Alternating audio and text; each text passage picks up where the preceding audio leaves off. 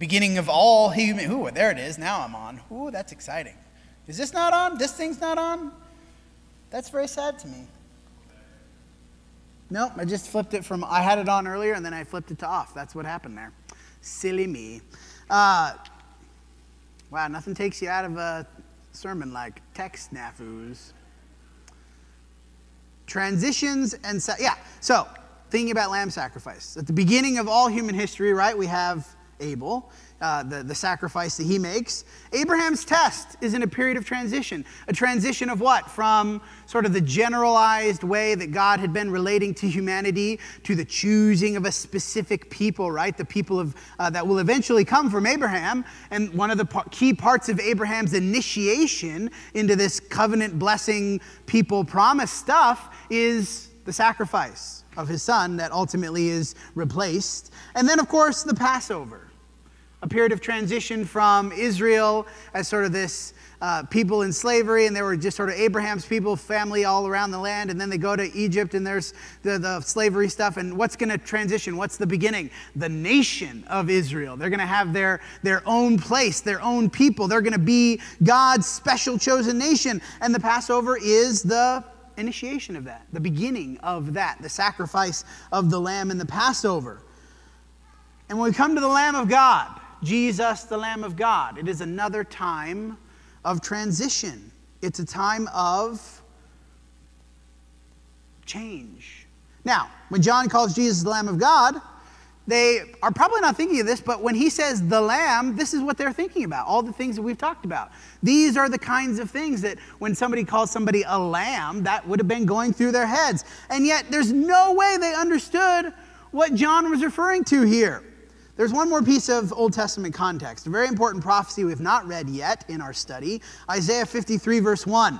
Who has believed what he has heard from us? To whom has the arm of the Lord been revealed? He grew up before him like a young plant, like a root out of dry ground. He had no form or majesty that we should look at him, no beauty that we should desire him. He was despised and rejected by men, a man of sorrows, acquainted with grief, as one from whom men hide their faces. He was despised and we esteemed him not. One of the interesting things that we've talked about the lamb stuff, and the lamb laws in the Old Testament, was the lamb was not supposed to be like this. The lamb was without blemish. It was good. It was perfect, right? The lamb that would be offered as sacrifice would be a lamb that anybody would want in their flock because it was healthy and, and had no defects and would have been good for all the purposes that lambs fulfilled in their society. So the, the idea of the lamb without blemish, of course, the, the one that nobody would reject, that was what made it a sacrifice. What? It was the thing that you wanted. The prophecy in Isaiah he has no form or beauty that we should desire him. He was despised and rejected. In some ways, does not fit that mold. And yet, of course, we know the spiritual significance, the eternal significance of the Lamb, not his human form, but his divine nature, right? That, that is what makes him the perfect sacrifice. He was oppressed and was afflicted, yet he opened not his mouth. This is verse 7. Like a lamb that is led to the slaughter, like a sheep that before its shears is silent, so he opened not his mouth. By oppression and judgment he was taken away. As for his generation, who considered that he was cut off from the land of the living, stricken for the transgression of my people. And we get into a little bit of this lamb imagery, right? Stricken for the transgression of the people. They made his grave with the wicked, with the rich man in his death. Although he had done no violence, then there is no deceit in his mouth. Here's the without blemish part. Not physically beautiful, but no flaw, no imperfection, no sin. Verse 10 Yet it was the will of the Lord to crush him. He has put him to grief when his soul makes an offering for guilt. These offerings that we read about, well, it wasn't last week, it was a couple weeks ago. All the many offerings in the Old Testament, right? An offering to the Lord. He shall see his offering, he shall pro- prolong his days, the will of the Lord shall prosper in his hand. Out of the anguish of his soul he shall see and be satisfied. By his knowledge shall the righteous one, my servant, make many accounted to be righteous, and he shall bear their iniquities the sacrificial system, the core of Israelite religion, day after day after day after day, right? We looked at that. A, da- a, lamb in the morning and a lamb at twilight every day, not to mention all the lambs for personal sacrifices. That was just the general sacrifice. Everyone participated in some way, either providing the sacrifice and the killing of it and the burning of it. Everyone's participating.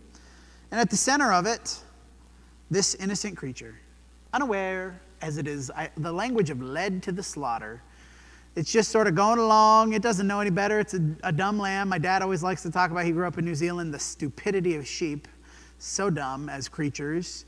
This lamb that doesn't know what's happening, doesn't fight, just goes along with it, probably didn't fight back until the very end. It's just like, oh, we're going to the temple today. Hooray for us. Doesn't know what's to befall it. Of course, the imagery of that contrasted with the very deliberate, intentional sacrifice of Jesus, right? Nobody takes it from me, but I lay it down, he says. He knows what he's doing. And yet he still has the same attitude as that lamb, silently going to the slaughter. And it might look from the outside. He doesn't know what's going on, but he does. He does know what's going on, and he's choosing to do it anyway. One who would follow in the pattern of a lamb, but because of his personhood and his deity, his participation, of course, meant so much more. So John probably has this prophecy in mind, I think. Like a lamb, he was led to the slaughter. Of course, we know John is the one who prepares the way of the Lord, right? The voice crying in the wilderness. I think he might have this prophecy in mind when he proclaims the things that we've read. The next day, he saw Jesus coming toward him and said, Behold, the Lamb of God who takes away the sin of the world. That's Isaiah 53. The Lamb that is led to the slaughter for the transgressions of my people. This is he of whom I said, After me comes one who ranks before me, because he was before me. We see again the switch, the transition, the change, the power. A lamb, ultimately inferior in every way to a person. And yet, what is John saying about this lamb? He's not inferior, he's superior to me. He's my better. I myself did not know him, but for this purpose I came baptizing with water that he might be revealed to Israel. The next day again, verse 31, John was standing with two of his disciples. He looked at Jesus as he walked by and said, Behold the Lamb of God. Twice he gives this proclamation. The two disciples heard him and they followed Jesus. The appropriate response, the right response. This is the guy. Why am I with John? John's a Yahoo. I could go be with the Lamb, right? The, the main guy. Jesus turned and saw them following and said, what, who, what are you seeking? And they said, Rabbi, which means teacher. They're seeking a teacher. Where are you staying? He said to them, Come and you will see. The simple invitation to come to Jesus, the Lamb of God. And again, I, I, cannot stress this enough. When John calls Jesus the Lamb of God, I just don't think they had any idea what that would mean in the eternal significance of it, the sacrifice that Jesus would make. And, and it's so interesting to me, they're so confused throughout his ministry. He says, I'm going to die. Peter's like, no, that's ridiculous. He says, I'm going to die. And they ask, what do you mean by that? They're so confused about his death and sacrifice. He's the Lamb of God. That was what lambs were for. The whole point of lambs in Israel, not the whole point. I guess they ate them and they, they became sheep and they used them for wool, I guess. But the main point of lambs in Israel was to die. How did they not get it? Because we, like sheep, are dumb right? We as people are ignorant. Each of them would have been intimately familiar with the process, right? They all would have participated in this at some point. So, what did they think John meant? The Lamb of God. Maybe they didn't think about it. Maybe, maybe only a couple people ever heard that proclamation and the rest of them didn't know. Maybe they didn't hear it. There was only one way in which a lamb could take away sins. When John says, Behold the Lamb of God who takes away the sins of the world, there's only one way that's happening based on everything we know about the Old Testament. That lamb is going to die. The sacrificial death was always part of the plan, not just from the beginning of Jesus' life, but the beginning of time. That's what John says, right? He is better than me because he was before me. He is the eternal lamb. Now, the image of Christ the Lamb, then, as we go through the rest of the New Testament, carries some tangible application, some things that should go along with that in application of our lives. 1 Peter 1 17. If you call on him as Father, who judges impartially according to each one's deeds, if you do that, conduct yourselves with fear throughout the time of your exile, knowing that you were ransomed from the futile ways inherited from your forefathers. The futile ways of what? All the stuff we've been talking about, the sacrifices day after day after day that ultimately did not clean them. They still rebelled, they still rejected God, all the things that happened in the Israelite nation. Not with perishable things such as silver or gold, but you were you were ransomed with the precious blood of Christ, like that of a lamb without blemish or spot. Why should the lamb imagery? He begins this with fear. conduct yourselves with fear. Why? Because you were ransomed by the blood of the Lamb. Why should that lead to fear? Might I suggest that one of the main stories of the Lamb in the Bible is a story that is based in fear? That is the Passover. What's going on at the Passover? You guys kill a lamb, put the blood around the door, you go inside, you do what I say, because if you don't, then what? Your firstborns are going to die. The angel of death is going to pass through. And if he does not see that you have obeyed what I have told you to do, he will not pass over your house. He will go in and he will kill your firstborn. That is a story ultimately based in fear. That's why Israel was let go by the Egyptians, right? Why the Egyptians are like, they're getting them up in the middle of the night, this great cry that comes out of Egypt. They're afraid of Israel. We got to get these people out of here before more of us die. So when Peter says, conduct yourselves with fear throughout the time of your exile, why? Because if God was willing to do that with a lamb, just a regular lame o lamb, How's it going to be with the blood of the Lamb? What consequence are we trying to avoid through the blood of the Lamb? It's not physical death, it's eternal, spiritual death, separation from God forever. So you better conduct yourselves with fear throughout the time of your exile. The time of your exile being what? The time that we're on earth. Now, Peter, of course, writing to uh, Jews that were scattered throughout the region, but I think the more general application for us as exiles on earth looking to go home, we can only avoid the consequence if what? If we do what the lamb requires.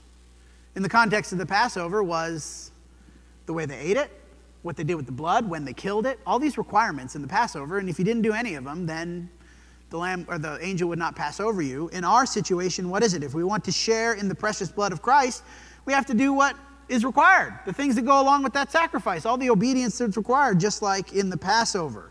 1 Corinthians 5, 6 through 8. One of the things that we briefly touched on in our, our study of the Passover was the idea of the Feast of the Unleavened Bread. And they were intrinsically paired all throughout Israelite history, right? The Passover and the Feast of Unleavened Bread. Your boasting is not good. Do you not know that a little leaven leavens the whole lump. Cleanse out the old leaven, that you may be a new lump as you really are unleavened. For Christ, our Passover lamb, has been sacrificed. Again, evoking this imagery that not only did they have the Passover and the sacrifice and all the things that went along with that, but this feast of unleavened bread. You get rid of all the leaven in your house. You're only going to eat unleavened bread for seven days. Now, in the first story, in the original story of the Passover, we studied why that was because they needed to be ready to go in haste. They needed bread that could be quick and could be taken on the road and we could prepare it quickly, right? This idea of being on the road right after that. For us, let us therefore celebrate the festival not with the old leaven, the leaven of malice and evil, but with the unleavened bread of sincerity and truth. Again, we think about this importance of the unleavened bread. Rather than literal leaven, what is he talking about here? Now, you could make the connection to the unleavened bread of the Lord's Supper. I don't think that's particularly what he's going for, although it is an interesting connection. Rather, in the context of 1 Corinthians 5, it's what? It's sin. Sin in our midst. Get rid of all that sin. Get rid of it. Don't have it in your house. Don't have it in, in your house, the idea in the Passover. In the house for us is in the assembly, in the congregation, in the group. The guy had been having a bad relationship, and they were all okay with it. Nobody was doing anything about it. Paul says, Get this guy out of here. Purge the evil person from among you. Why? Because the sacrifice has happened. The Passover lamb has been sacrificed. Jesus has been sacrificed. And along with the betterness of the sacrifice, a regular lamb versus Jesus, the eternal lamb, there's also a transition of leaven.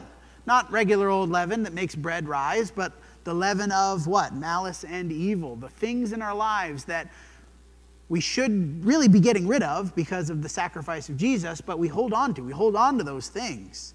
And of course, he says this later on in the context what happens if we hold on to them? It spreads, it gets worse. A little leaven leavens the whole lump. If we are unwilling to purge sin from our lives individually and from our group as a whole, we forsake part of the purpose of the sacrifice to make things new. Hebrews 10, verse 19.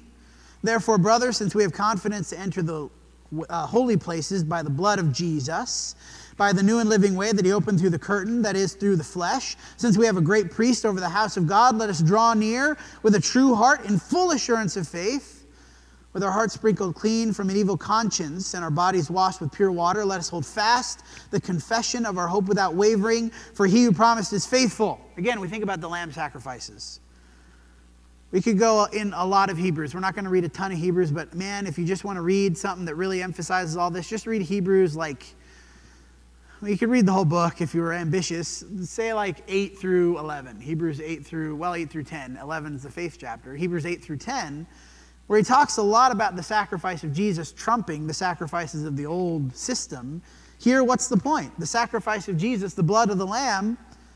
When you think about all those sacrifices in the Old Testament, those lamb sacrifices, you bring the lamb to the temple, you kill it, but only the priests, they're the only ones that get to go in and deal with the sacrifice, right? You, you brought it, you killed it. They take the stuff, they burn it on the altar, and you don't get to be involved in that. You don't get to approach God. The priests get to approach God. They get to take the thing you've offered and take it into the holy place. What's he saying here, though? Now we, because of the sacrifice of our lamb, we get to draw near. We get to approach. We get to enter into that holy place, the curtain that separated, right, the holy from the holiest of holies, that has been opened by the blood of our lamb. Now we Instead of being bystanders in the process, instead of being separated from the temple, we get to go in and be in God's presence. I would submit that we are there right now. Have you thought about that? Right now, we are in the Holy of Holies, in His presence. Well, we just, well, we didn't do it because nobody needed it, but we did it this morning. This communion that we are sharing in entering in through the new and living way that he opened by his blood, approaching him fully. And we do that with full assurance of hope, right? Full assurance of faith. We know that God will pass over us, not in this life of death, but pass over us in eternity, the judgment that is to come. And so what? Let us consider to uh, how to stir up one another to love and good works, not neglecting to meet together, as is the habit of some, but encouraging one another, all the more as you see the day drawing near, encouraging one another to what? To stay faithful, to do good, to stay in the full assurance of faith, to approach through the curtain as we are today, tonight. Doing this very thing, I hope. But maybe we're going to do that more throughout the week, approaching Him in confidence every time we pray, every time we worship, every time we spend time with other Christians. We're participating, not in the Lord's Supper, but in all of the, the different ways that we approach Him in the temple. The message of the Lamb invites us into the covenant relationship with our Creator, into this perfect union with Him.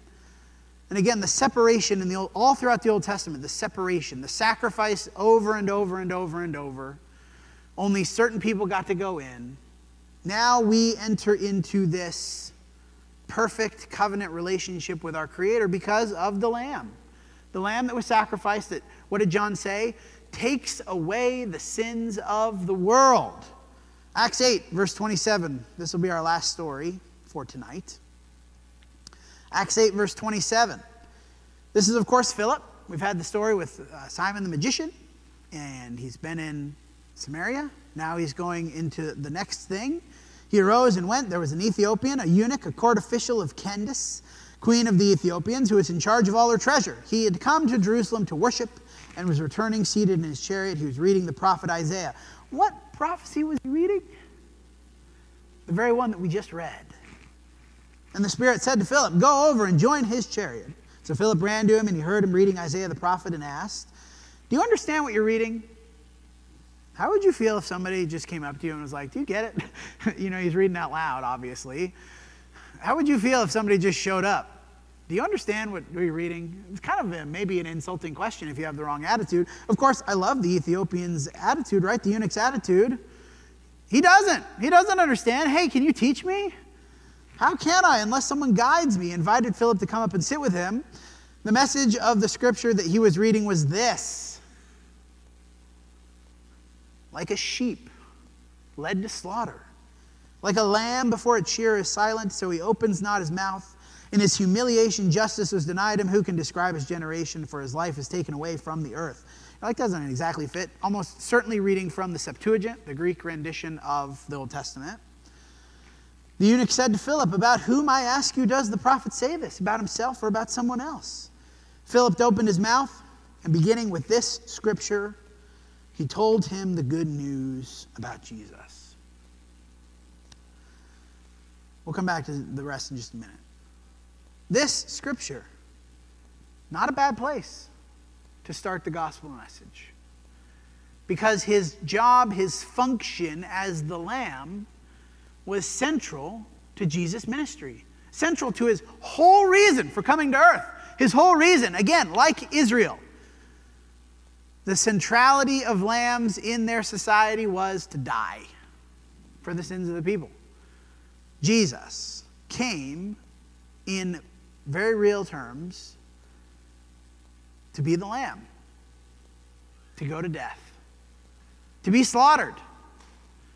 And in some ways, that is the very essence of the gospel message, right? That your creator became like a dumb little sheep, but he wasn't dumb. He knew exactly what he was doing, and he did it. Why? He did it because he loves you. He did it for you. Now, I don't know exactly what Philip went on to say, but I imagine it was something very much like that. Isaiah's talking about Jesus who came and he died. He died why? To take away your sins, to take away my sins. And maybe he explains more about who Jesus was. He explains more about Jesus' ministry in his life, but pretty good place to start the explanation of the gospel, right? I think I already said this. Yeah, I just said all this stuff. And so we come to the end of the passage. As they were going along the road, they came to some water, and eunuch said, See, here's water. What prevents me from being, I don't like the word baptized. If you're new here, you know that, immersed.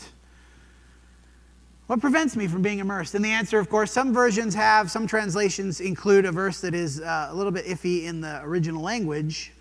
Uh, if you believe with all your heart, you may. Even if it's not there in the text, it's inherent in the process, right? If you believe that Jesus was the Lamb, if you accept the reality that your Creator died for you, if you accept that that carries with it some responsibility, the responsibility to fear God, the responsibility to purge your old life, that's the cleansing of the leaven, right? What is that? Repentance, isn't it? To get rid of the old leaven, the Feast of Unleavened Bread in the Old Testament being translated into the New Covenant way of thinking, that we're getting rid of all the old stuff, the evil, the, the leaven of malice and envy. That's repentance.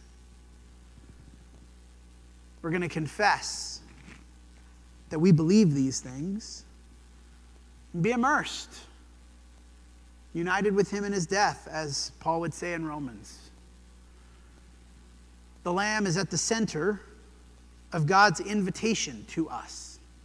The invitation that I make tonight, I make usually most every Sunday, right? A very simple invitation to benefit from the Lamb's sacrifice. He died one way or the other. If you choose to participate, then you get to have the benefit. If you don't choose to participate, doesn't mean he didn't do it, just means somebody else is going to benefit. And one of the things about the infinite grace of God, the infinite love of God, I, I can't remember who I was talking to about this. The nature of infinite things is that they are, as they are divided up among more people, it's not like they're getting less, right?